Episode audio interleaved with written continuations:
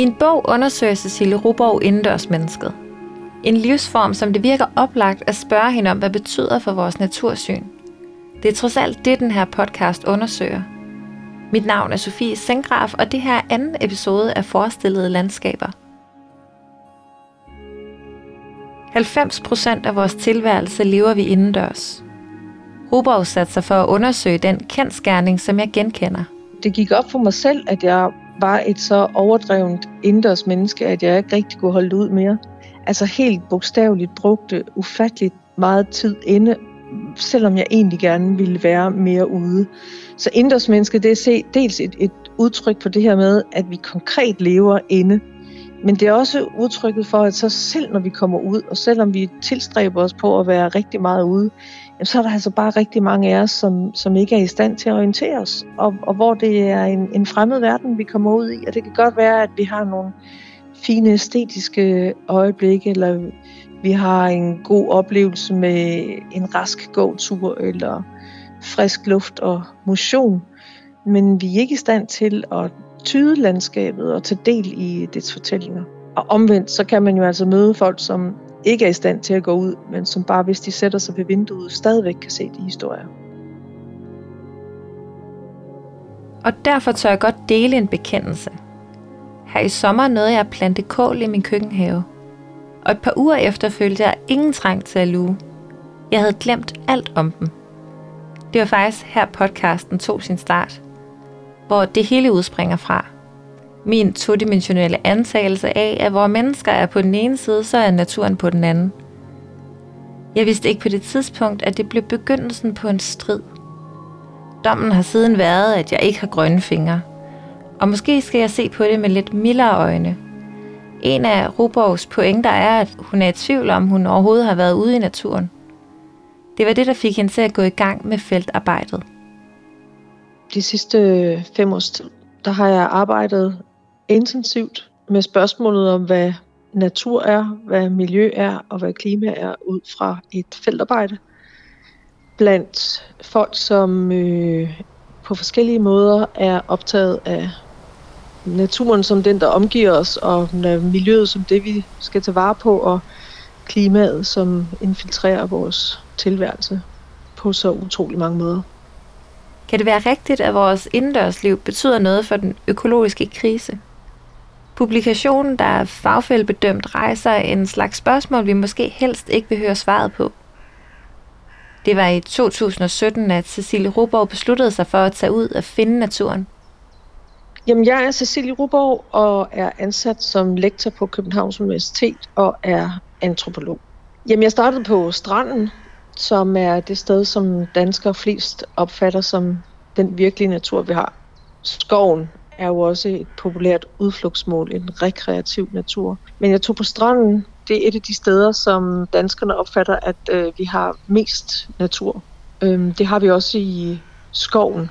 Det er også et sted, hvor man ofte opsøger noget, som opfattes som, som øh, næsten ren natur i hvert fald. Og på stranden, der mødte jeg øh, nogle virkelig entusiastiske øh, folk, som øh, kommer der regelmæssigt og som har øh, sans for det at gå på stranden, som ofte er opøvet igennem mange år, og hvor det er mm, især den måde, de bruger deres sanser på, som vagte min opmærksomhed, fordi det kan blive så intenst i det landskab, jo, som egentlig er en form for ørken. Der gror jo ikke ret meget på en strand. Så det er jo egentlig ret fascinerende, at vi har sådan en, en virkelig lang strækning af ørken øh, rundt på vores øh, kyster. Og herude, der lægger folk jo øh, mærke til øh, lysets intensitet, hvor det levende vandet er, hvor mange farver der er, horisonten og blæsten, og det her vidunderlige udtryk, som folk virkelig tit bruger, at man bliver blæst i dem.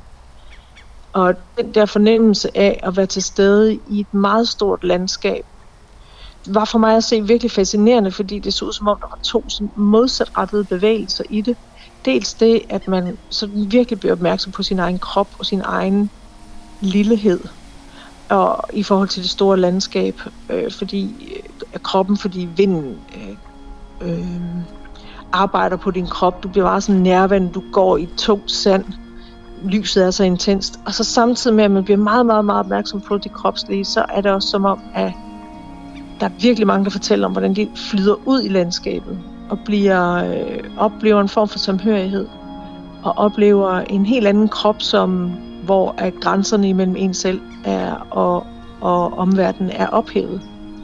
Og det skaber sådan en intensitet, som, som øh, rigtig mange omtaler som en, en form for religiøs oplevelse, eller noget magisk, eller helligt. Øhm, hvilket jeg jo synes var ret fascinerende, at der er den her helt særlig oplevelse knyttet til at øh, gå ud og være alene i det, som man opfatter som natur. Efter turene til stranden kunne Cecilie se, hvordan en sanselig adfærd, som hun som antropolog undersøgte som en religiøs oplevelse, er knyttet til at være alene i naturen. Men hvad er det helt præcis for en samhørighed, som Ruborg identificerer på stranden? Ja, men altså nu kan man også sige, hvad er det så for en måde, man er et med, med naturen. Altså det, der, det, man kan hæfte sig ved, det er jo også, at det er et menneske. Mennesker, altså folk gør det meget ofte alene, og siger, at det er den her opfattelse af at være alene. Øhm, og, og det vi kan sige, det er, at det jo også foregår i en rekreativ natur, hvor der ikke foregår så meget andet. Og det er jo kun en lille bitte, bitte del af den natur, vi har. Øhm, og hvor at hvis det handlede om en, øh, det åbne landskab med, med landbrug, eller hvis det handlede om øh, CO2 øh, udledning, hvor man kan sige, at CO2 er jo også en form for natur, den er også indfiltret i kultur. Øhm, ja, så er det jo, øhm, så kan man sige, at det måske er, er den, de former for natur, vi er, vi er mere fremmede for. Altså det vil sige, at hvor vi ikke kender konsekvenserne af, hvad det er, vi gør. Når folk går i den rekreative natur, så er der ofte en meget, meget, meget stor opmærksomhed på, at man ikke skal efterlade noget øh, skrald, man skal opføre sig ordentligt, man skal have hunden i snor for ikke at forstyrre øh, de øh, ynglefugle, der er for eksempel. Så det vil sige, at vi har vi har nogle ja, vi har nogle områder, hvor vi øh, er har en form for agtelse og institutionaliseret jo ved hjælp af Naturstyrelse og stat, amt og kommuner og hvad vi er, øh, bestemte former for handlinger, Øh, men hvor man kan sige, at der opdyrker vi en form for, for samhørighed, men som ikke nødvendigvis betyder, at vi øh, tager vare på naturen som helhed, eller klodens klima som helhed. Så på den måde, når vi taler om natursyn, kan man sige, at vi har jo et opdelt natursyn. Der er visse områder, hvor der er visse former for praksis, der er gældende, og andre steder helt andre, og det kan simpelthen være svært at, at, at forbinde det med hinanden. Ikke? Jeg har jo for eksempel talt med unge klimaaktivister, som, som har et kæmpestort øh, engagement og en meget stor omsorg for, for kloden og dens klima, og for de mennesker, som kommer til at lide under fremtidens øh, klimaforandringer. Men hvis jeg spurgte dem om deres umiddelbare nære natur, det kunne være i byen, eller det kunne være i, i oplandet, så havde de jo egentlig ikke noget særligt kendskab til den, og følte sig måske fremmed over for den, og havde ikke ret meget sprog over for den. Så det kan man sige, det er en helt anden måde at, at forholde sig til sin omverden på. Hvis der er et, øh, et samfund som det, vi har, hvor der er privat ejendomsret, og hvor øh, mennesker, de eller bare bor et sted op til et område, som er kollektivt ejet, det er statsligt, jamen så knytter folk sig jo til de områder, som om det var deres egen. Altså, det vil sige, der går noget på kryds og tværs af, hvem der ejer noget. Så altså, man kan sige på den her måde, hvis man ejer noget, så vil vi synes, det var naturligt, at så vil vi også gerne have en indflydelse på det. Men selv når vi ikke ejer noget, men hvor det er i forlængelse af det sted, hvor vi hører hjemme, jamen så er det, øhm, så knytter folk sig til det, som om øh, det var en del af dem selv. Og derfor så kan det jo godt være, at vi kan se på det som en form for for indskrænkethed eller selviskhed, men det er jo også et udtryk for, at mennesker slår rod, at, at identitet er knyttet til steder. Og hvis man skal prøve at vende det rundt, altså at bruge det mere sådan positivt og kreativt, så er det jo at forsøge at prøve at få et engagement i de steder, øh, hvor folk de lever, og hvor, øh, ja, hvor der er andre jordboer, der lever, planter og dyr, øh, så vi kan prøve at rette opmærksomheden på, hvordan hvordan kunne det her komme til at fungere? Øhm, og det tror jeg egentlig, altså der er, er masser af potentiale og masser af, af mulighed for, for samtaler der. Øhm, ja. Vi bør som samfund ikke se det som en indskrænkethed, for det er altså udtryk for, at vi knytter os til steder. Men jeg har da lagt mærke til, at der er blandt øh, mange, og jeg tror egentlig flere og flere, er kommet sådan en form for skepsis over graden af den opdyr, altså graden af det opdyrkede landskab i Danmark. Og som er opmærksom på, at hvis der er et meget stort areal, hvad der jo er, altså bliver der ikke plads til den øh, diversitet i øh, både dyr og planter, som øh, vi ved skal til for at øh, øh, vi dels lever op til de internationale aftaler, vi har øh, skrevet under på som, som land, men også for mange vedkommende altså gerne ser en, en natur, nogle landskaber og nogle habitater, der hænger sammen. Fordi øh, planter og dyr jo også i vid udstrækning er afhængige af hinanden. Og det med at se det menneskelige aftryk så intenst, som man ser i det danske landskab, er der jo kommet sådan en form for forundring og pause og eftertænksomhed, og måske endda protest over, at der er altså grænser for, øh, hvor store områder vi kan sætte vores øh, finger på. Og det er det, som jeg egentlig så gerne øh, vil drive mig frem til i, i den bog, og det, som jeg stadigvæk går og arbejder med, det er, om man kan forestille sig, at hvis vi har et meget opsplittet natursyn, hvor vi på den ene side forstår natur som det, der er radikalt anderledes som kultur og det menneskelige, på den anden side har et naturbegreb, hvor vi selv står i midten af verden og skal tage vare på det omkringliggende, og det tredje, at natur er filtreret ind i det hele, ja, så er det for mig at se virkelig vigtigt at forsøge både at adskille de her tre naturbegreber, fordi i nogle tilfælde er det vigtigt at bruge det første, for eksempel hvis man gerne vil lave en form for rewilding, og så sige, nu prøver vi at lave en distance, vi ved godt, at vi sætter et hegn op, som er vores øh, aktivitet og det hensyn, vi tager, og det indgreb, vi laver, men vi prøver at lave en form for adskillelse. Mm, der kan det være en idé altså at prøve at adskille de her tre forskellige naturbegreber, men på rigtig mange områder er det også afgørende, at vi forsøger at tænke på tværs af det. Og grunden til, at jeg siger det, det er, at hvis man nu for eksempel har et meget stort klimaaktivistisk engagement, som er mødt blandt unge mennesker, som er virkelig optaget af CO2 og alle de konsekvenser, der har for mennesker og for, for klimaets udvikling, ja, så kan jeg se, at hvis de ikke har nogen fornemmelse for en, en levende natur, og ikke har noget sprog for det, ja, så mister de sådan set også muligheden for at opleve den fuldstændig fantastiske, livgivende effekt og følelse og nærvær, det kan være at give sig hen til naturen. Og det vil sige, at og som jeg har diskuteret med dem, at snakket med dem om i mange omgange, at det også kan være med til at give sådan en form for udbrændthed, hvis man kun orienterer sig imod øhm, den natur, som siger, at vi er fuldstændig filtreret sammen. Og øhm, altså det, at man er i stand til at gå på tværs, det at man er i stand til at sige, at det, det er ikke sådan, at vi nødvendigvis kun skal kæmpe for én natur. Det vil jo også i sidste instans kunne gøre os mere opmærksomme på den verden, vi lever i.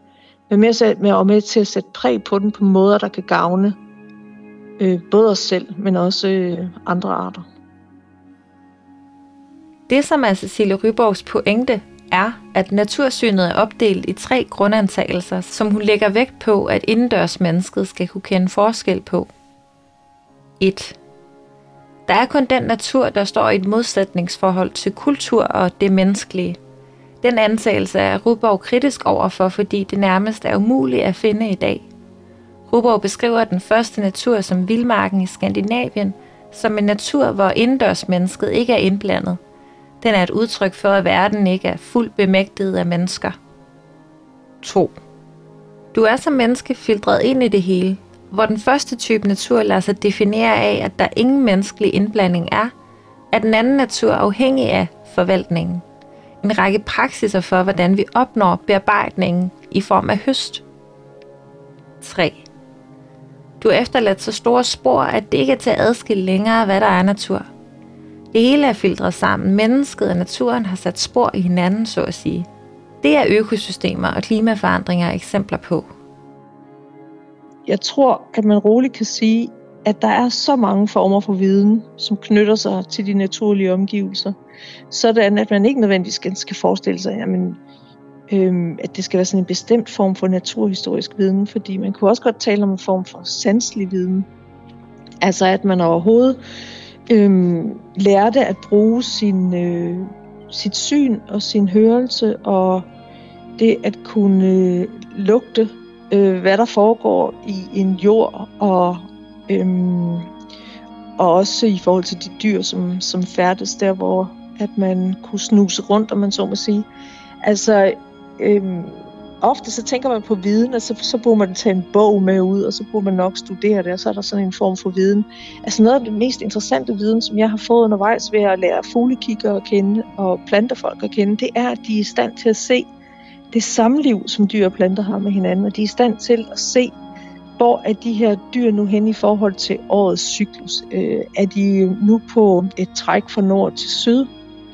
Øhm, hvorfor flyver de i de her formationer? Hvorfor ser deres øh, fjerdragt ud på den her måde? Hvordan foragerer de? Hvordan orienterer de sig i forhold til rovfugle øh, og de andre fugle, der måtte være? Altså det vil sige, at folk, som virkelig er i stand til at observere, tit er ude, de kan se alle historierne. Så det vil sige, at det er ikke bare sådan noget med at kende en art, som om det er sådan en form for klassifikatorisk viden. Det er at se historierne og fortællingerne. Og det er faktisk noget, noget af det, som jeg er allermest optaget af i øjeblikket, det er, hvordan kunne vi få mange flere fortællinger om den verden, vi lever i, i stedet for at være så optaget af, hvad der øh, er i mennesket, og hvad der er imellem os, altså, som selvfølgelig er rasende interessant. Men jeg kan bare se, at hvis man samtidig mister, eller fordi man er så optaget af det menneskelige, mister sansen for at se alle de historier, der ligger i landskabet, med alle de væsener, som er optaget af øh, nogle gange det samme som os, øh, men også har meget forskudte interesser, og har så mange andre evner, og kan så mange andre ting. Og finde måder at fortælle om det på, som kunne engagere mennesker. Der tror jeg, at hver generation må opfinde sin nye historie. Og der kan jeg bare, der, der for mig at se, ligger der et kæmpe potentiale deri, at prøve at fortælle verden levende. Ikke fordi den ikke er det i forvejen, men fordi det hører til det menneskelige, at at fortællingen er med til at virkelig at gøre os opmærksom på, hvordan noget lever. Man kan altså illustrere natursyn med at være i stand til at se historierne og fortællingerne, der er mellem arterne, frem for det menneskelige.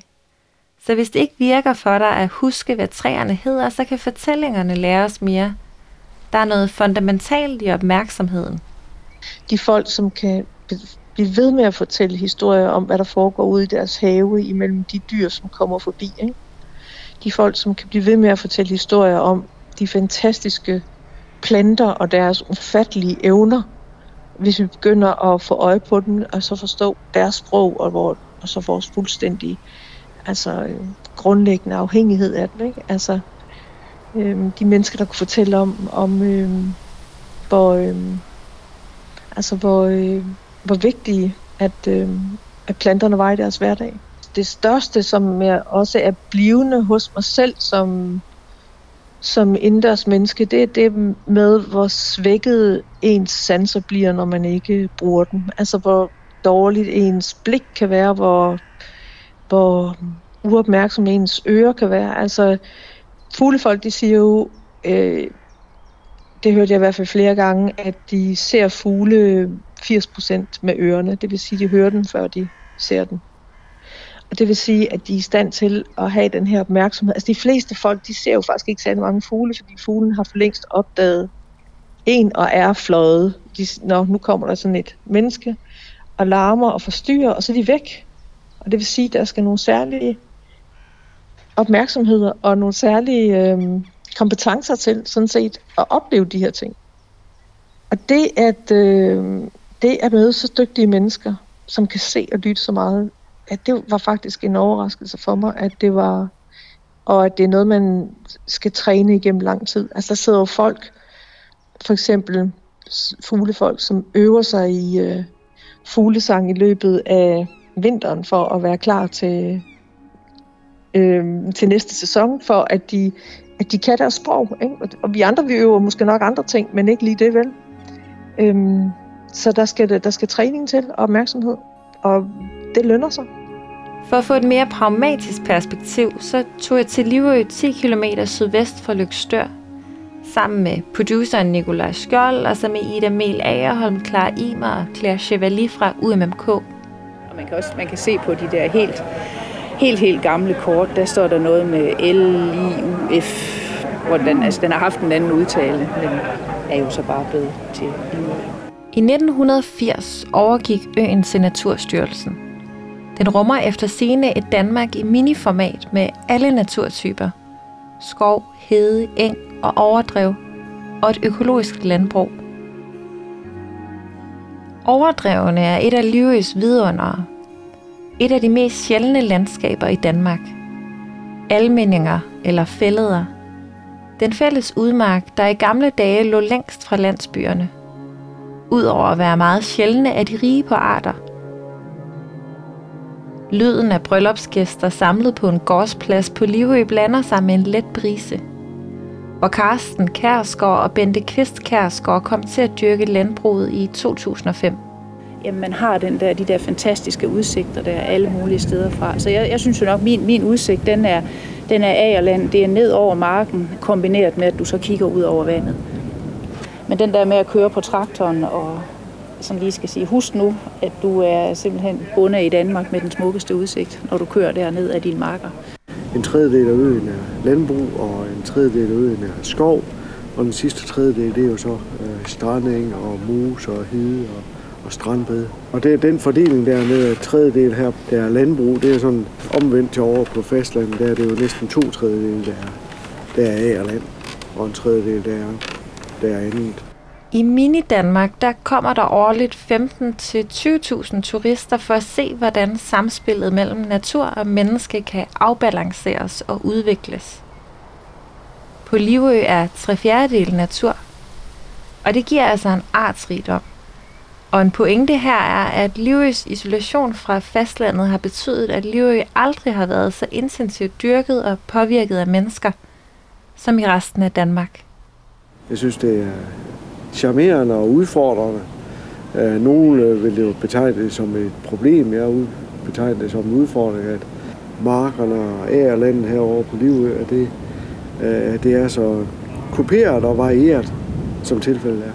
Istiden den har virkelig efterladt sådan en bunke huller til bulter herover moræne landskab, som, som der jo egentlig er, er, er vanskeligt at, at drive rent landbrugsmæssigt. Men igen, ikke også? Jeg synes, det er charmerende at få lov til at gøre. Altså, jeg oplevede nok sådan en, en følelse af noget, jeg ikke vidste, jeg havde savnet, da jeg kom hertil. Fordi øh, jeg er selv opvokset ved, øh, på Djursland, nede ved Randers Fjord, og har haft øh, den der fjord der, som, hvad skal man sige, øh, næsten øh, daglig legeplads. Så fandt jeg ud af, at der var godt nok noget, jeg havde savnet her. Så jeg, jeg, nyder, jeg nyder faktisk det hele, fordi altså, ager, agerjorden er her, og, øh, og den er kuperet og smuk, men, men, øh, men du har også hele tiden valgmuligheden, for hvis, hvis jeg vil til vandet, så går jeg fem minutter. Hvis jeg vil i nåleskoven, går jeg fem minutter. Hvis jeg vil i øh, løvskoven, så går jeg også fem minutter. Altså du har så kort til alle de her naturtyper. Siddende på Bente og Carstens terrasse kan man kun give dem ret. Der er noget særligt ved at opleve naturens stille kupé i sit frie terræn. Det er jo det, som der er mange, der søger. Altså vi, vi har jo, vi kan jo sådan set byde på det, som der er jo ved at være noget af en mangelvare mange steder. Øh, nu har vi lige, øh, nu kan vi sige, nu har vi, nu har vi bylarmen herude her, men, men, men det er jo så, hvad det er. Men, men når, du, når du bevæger dig ud i terrænet, og det, som folk kommer her efter, det er jo, fordi man vil ud og have den der ro og stillhed og alenehed. Øh, sammen med dem, man nu er afsted med, eller, eller bare gå alene. Og det, og det gør også, øh, det gør faktisk også folk lidt tavse, når man går en tur. Hvis man nu bare er to, der går sammen, øh, så kan man godt sådan, man kan godt sådan fornemme, at snakken den aftager. Og du går egentlig bare og nyder og tager ind og det er jo den der med at begynde, at man, man begynder at lytte til stillheden. Og, øh, og, og så har vi jo også igen, altså at man har, har en overnatning, så har man jo det her nattemørke her.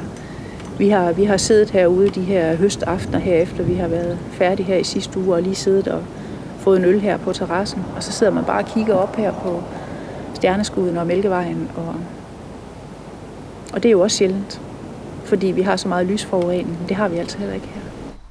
Stilheden er det helt store trækplaster, og Livø repræsenterer på den måde en sjælden tilgang til naturpleje, som anguskvædet primært står for. Det hviler på et natursyn, som nok er noget med, at mennesker og natur bliver filtreret sammen. Med anguskvædet som naturplejer. Uden dem vil Livøs overdrev springe i skov. I forbindelse med, at øh, Livø blev omlagt til øh, økologi der i 1991, der blev det jo øh, også til såkaldt forsøgs- og demonstrationslandbrug. Og øh, demonstrationsdelen, den, øh, den øh, driver vi stadigvæk i dag. Det er jo et rigtig godt sted at gøre det, fordi der kommer så mange øh, folk og, og ser på det også. Og derfor har vi sådan en hel palette af forskellige øh, kornafgrøder. Og en øh, fællesnævner for de kornafgrøder, som vi dyrker, det er jo, at, at det alt sammen er, at der er tale om kulturkorn af den ene eller anden slags. At, øh, altså, at der er en historie med det korn, som vi dyrker. Så vi dyrker jo enkorn, som er verdens ældste kendte kornart. Og så dyrker vi også emmer, som er verdens næstældste kornart. Og som Jørgen Using han genopdagede i, der i starten af 90'erne og begyndte at bagvende. Og spelt, som jo er den tredje, det tredje korn i, i evolutionen, og, og øh, som jo er absolut den mest kendte af de der gamle kornarter. Dem dyrker vi alle sammen. Og så dyrker vi også nogle flere moderne videre. Øh. Og så dyrker vi ro, myg også. Da Miljøministeriet overtog øen i 1980, der, der var der en øh, skovfod tilknyttet øen her, som hed Robert Vestergaard. Og han var bidt af en gal angus. Så han øh, tilførte nogle øh, angus herover, og, øh, og det er sådan set øh, den øh, besætning, som er her stadigvæk. Og øh, de er gode til at lave naturpleje. Der er et stort areal, som øh, de går på, og det er en fantastisk form at, at få lov til at, at have med kødkvæger. Og så har vi så det naturpleje der, som, som vi skal øh, jo forvalte. De senere år har der raset en til tider ganske følelsesladet debat om, hvordan vi skal forholde os til kvæg og dyreaktivister er tørnet sammen, blandt andet fordi kvædet laver metangas i det industrielle landbrugslandskab. Der er blevet belejret af en voksende etisk og miljømæssig bekymring om kød. Firmaet dyr har jo den formidable evne, at de er i stand til at omsætte lignin og træstof og, og, og alle de, de planter og urter, som, øh, som der gror ud på øh, nogle øh, overdrevsarealer og, og nogle øh, øh, korridorer mellem naturarealer og, og kulturarealer af jord, ikke også? Omsæt dem til mælk og til kød. Og mælk og kød, det kan vi enmavede dyr, mennesker, det kan vi jo konsumere og få noget udbytte af, få noget næring af.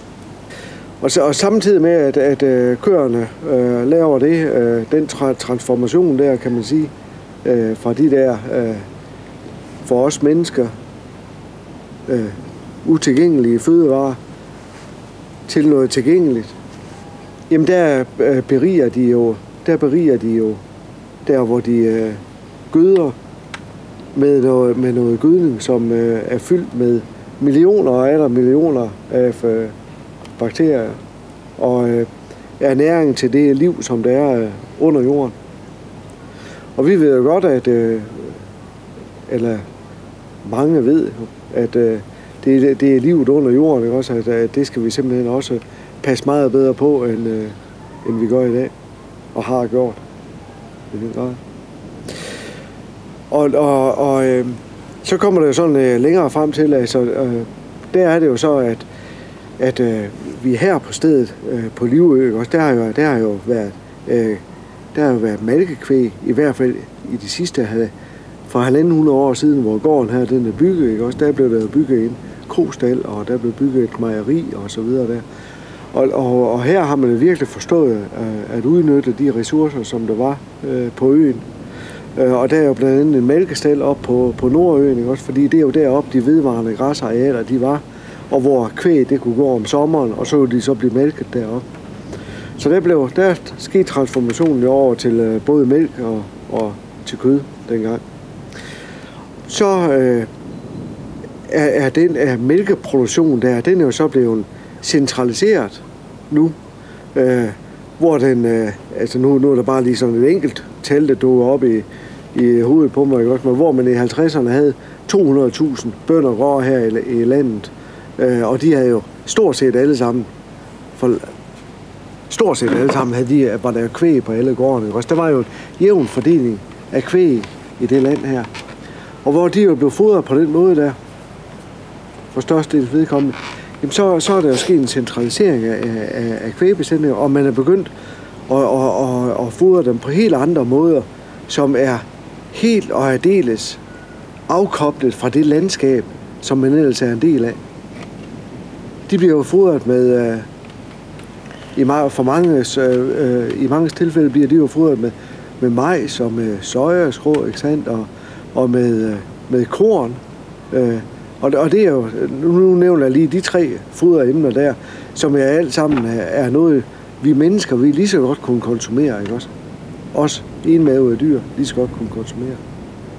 Og derfor er det, at, at jeg kom med, med det udsagn der, at, at, øh, uh, it's not the cow, it's the how. Det er simpelthen, uh, det er ikke konen, der er problemet. Det er, hvordan vi har konen, og hvordan vi fodrer den, og hvordan vi lader den fodre. It's not uh, the cow, it's the how. Altså, uh, det begreb der, det, det er vel opstået, opstået her efter, at, uh, at det jo næsten er blevet et, et øh, uh, mantra inden for de sidste fem år, ikke sandt? at, at, uh, at uh, køerne, det er, det, er en, det er en helt stor klimasønder. Og, og om at, at uh, sådan rent klimamæssigt, der, der kunne man uh, som en uh, lige så godt flyve en tur til uh, Paris, som at æde en, uh, en uh, rød bøf, og, og i den dur der. Altså noget, som sådan var helt ude i hampen. Helt, helt ude i hampen. Og, og, og, og, og det går jo ondt på sådan nogle øh, kvægbønder, ikke også? Og, og det, det var jeg, jeg var ikke den eneste, det, det går ondt på, ikke også? Vi vil gerne prøve at, at bidrage med en, øh, med en løsning her fra Livøs side, og det mener jeg sådan set, at vi er forpligtet til, når vi nu er det sted, som vi er. Den øh, metode, som vi har, i, har tænkt os at, at sigte efter, det er jo, at vi vil prøve at, at vise, hvor mange fødevarer er vi egentlig i stand til at dyrke her på Livø ved hjælp af fotosyntesen, som vi får fra, fra solens energi og planterne. Hvor mange fødevarer er vi i stand til at dyrke, som kan ernære os mennesker, som har den rigtige ernæringssammensætning. Men det, det, vil, vi, det vil vi gerne prøve at, at vise, hvor, hvor mange. Og det, og det skal naturligvis øh, ske øh, samtidig med indlaver kulstof i jorden. At vi tager kulstof fra atmosfæren og får lavet i jorden og gør den mere frugtbar.